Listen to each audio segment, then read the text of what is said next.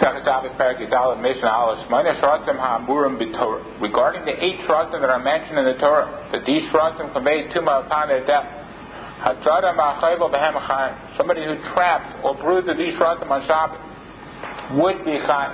Now the eight shratim that are mentioned in the Torah that causes tumah upon their death are the chole, which is a weasel, the achbor is a mouse, the tzav is a toad, the anak is a hedgehog, koach is a chameleon, altar is a lizard, Chomet is a snail, Tinshemet is a moth. These are the eight that are mentioned in the Torah that convey tumah. And these shratim have hides. And somebody who traps them on Shabbat, presumably they trap them for the purpose of using their hides and would be chayiv for the malacha of trapping.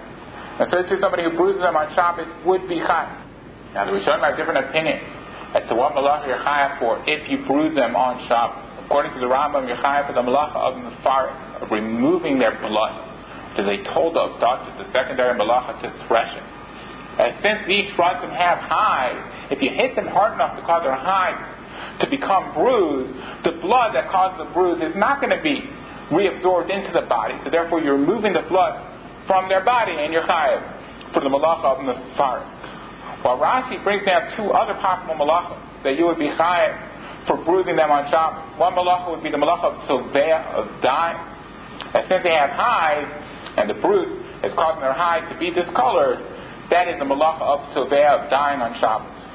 And another part of malacha that you're chayav for is a toda of shochet, of slaughtering. And since you're causing the blood to be removed from the body, so you're causing a wound, and that blood is not going to be reabsorbed in the body, that is a toda of slaughtering as any time you cause a wound to an animal or to a person. You're chayav for the malacha of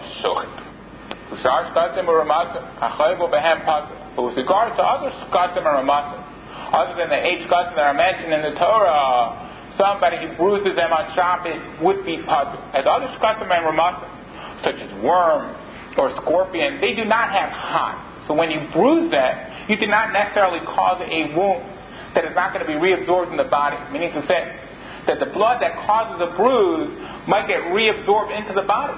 So therefore, you're not removing the blood from their body, so you would not be chayav from the start. And since they don't have hides, you would not be chayav from the malacha of surveya, of dying. And since there's no hides, you're not dying anything. And so too, you would not be chayav from the malacha of shochet, of slaughtering. And since the blood that causes the wound is going to be reabsorbed in the body, so you're not chayav for a cold of shochet, since it's not similar to slaughtering, since you did not remove any blood from their body. However, if you wound others, other skatim or ramatim in such a way that the blood leaves the body entirely, you didn't just bruise them, but you caused blood to be spilled, then you would be chayav for wounding them on Shabbos. But in this case, if you only bruise them, you would not be chayav since they do not have hides. Hadsadan l'tzarech chayav shalol l'tzarech Somebody who trapped other skatim or ramatim that do not have hides, if you trap them for a certain purpose, that even though you do not need their hides, but you need them for a different purpose, then you would be high for trapping them on Shabbos. However, if you trap them without a specific purpose, you trap them simply because you didn't want them to harm you, in such a case you would be punished for trapping them on Shabbos. And this would be regarded as a malacha she'ain tzricha l'gufa. You did a malacha for a different purpose than it was done in the Mishkan. And trapping was done in the Mishkan because the animal was needed for its hide. Therefore, you're only chayav for trapping an animal if you need it for its hide, or you need it for some other purpose. In such a case, you're doing the malacha with the same purpose that it was done in the Mishkan. However, if you trap an animal, not because you need the animal for any purpose, but simply because you don't want the animal to harm you, so you're trapping it for that reason, or you're trapping it for some other reason other than because you need the animal. In such a case, you're not doing the malacha for the same purpose that it was done in the Mishkan, and you would be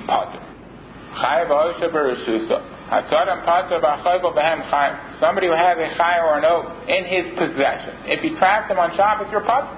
And since they're already in your possession, they're already considered trapped. So you're not chay for trapping them on Shabbos. However, if you bruise them on Shabbos, you would be chay.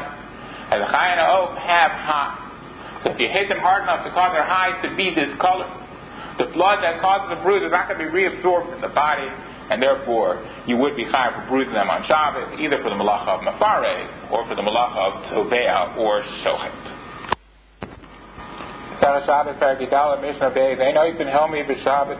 Forbidden to make pickling brine on Shabbos. Not let it mix salt together with water to add a little oil. And not let it pickle foods on Shabbos.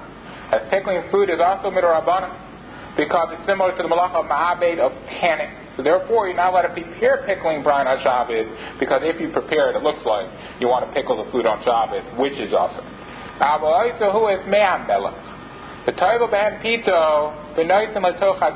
However, you could make a small amount of salt water on Shabbos in order to dip your bread into the salt water, or to put some salt water into a dish. And a small amount of salt water is not used for pickling food, so therefore when you prepare a small amount of salt water, it doesn't look like you plan on pickling foods on Shabbos. So then you can go ahead and dip your bread in the salt water, or to put a little salt water into a dish. Amar Rabbi Yossi, Valohu to the Chachamim, but it's regarded as helmi whether you make a lot of salt water or a little bit of salt water. Meaning to say that Rabbi Yossi holds you're not even allowed to make a small amount of salt water on Shabbos. Even though a small amount of salt water is not normally used for pickling food. However, since it's forbidden to make a large amount of salt water, since people might think you want to use it to pickle foods, we cannot differentiate between a large amount of salt water and a small amount of salt water, as we don't want people to mistakenly believe that a malacha that's also on Shabbos is permitted if you do only a minute amount of that malacha. So therefore, we cannot differentiate between making a large amount and a small amount. According to Rabbi Yossi, you're not allowed to make salt water at all on Shabbos. The eluhen mean melech the following is a permissible way of making salt water, even according to Rabbi Yossi.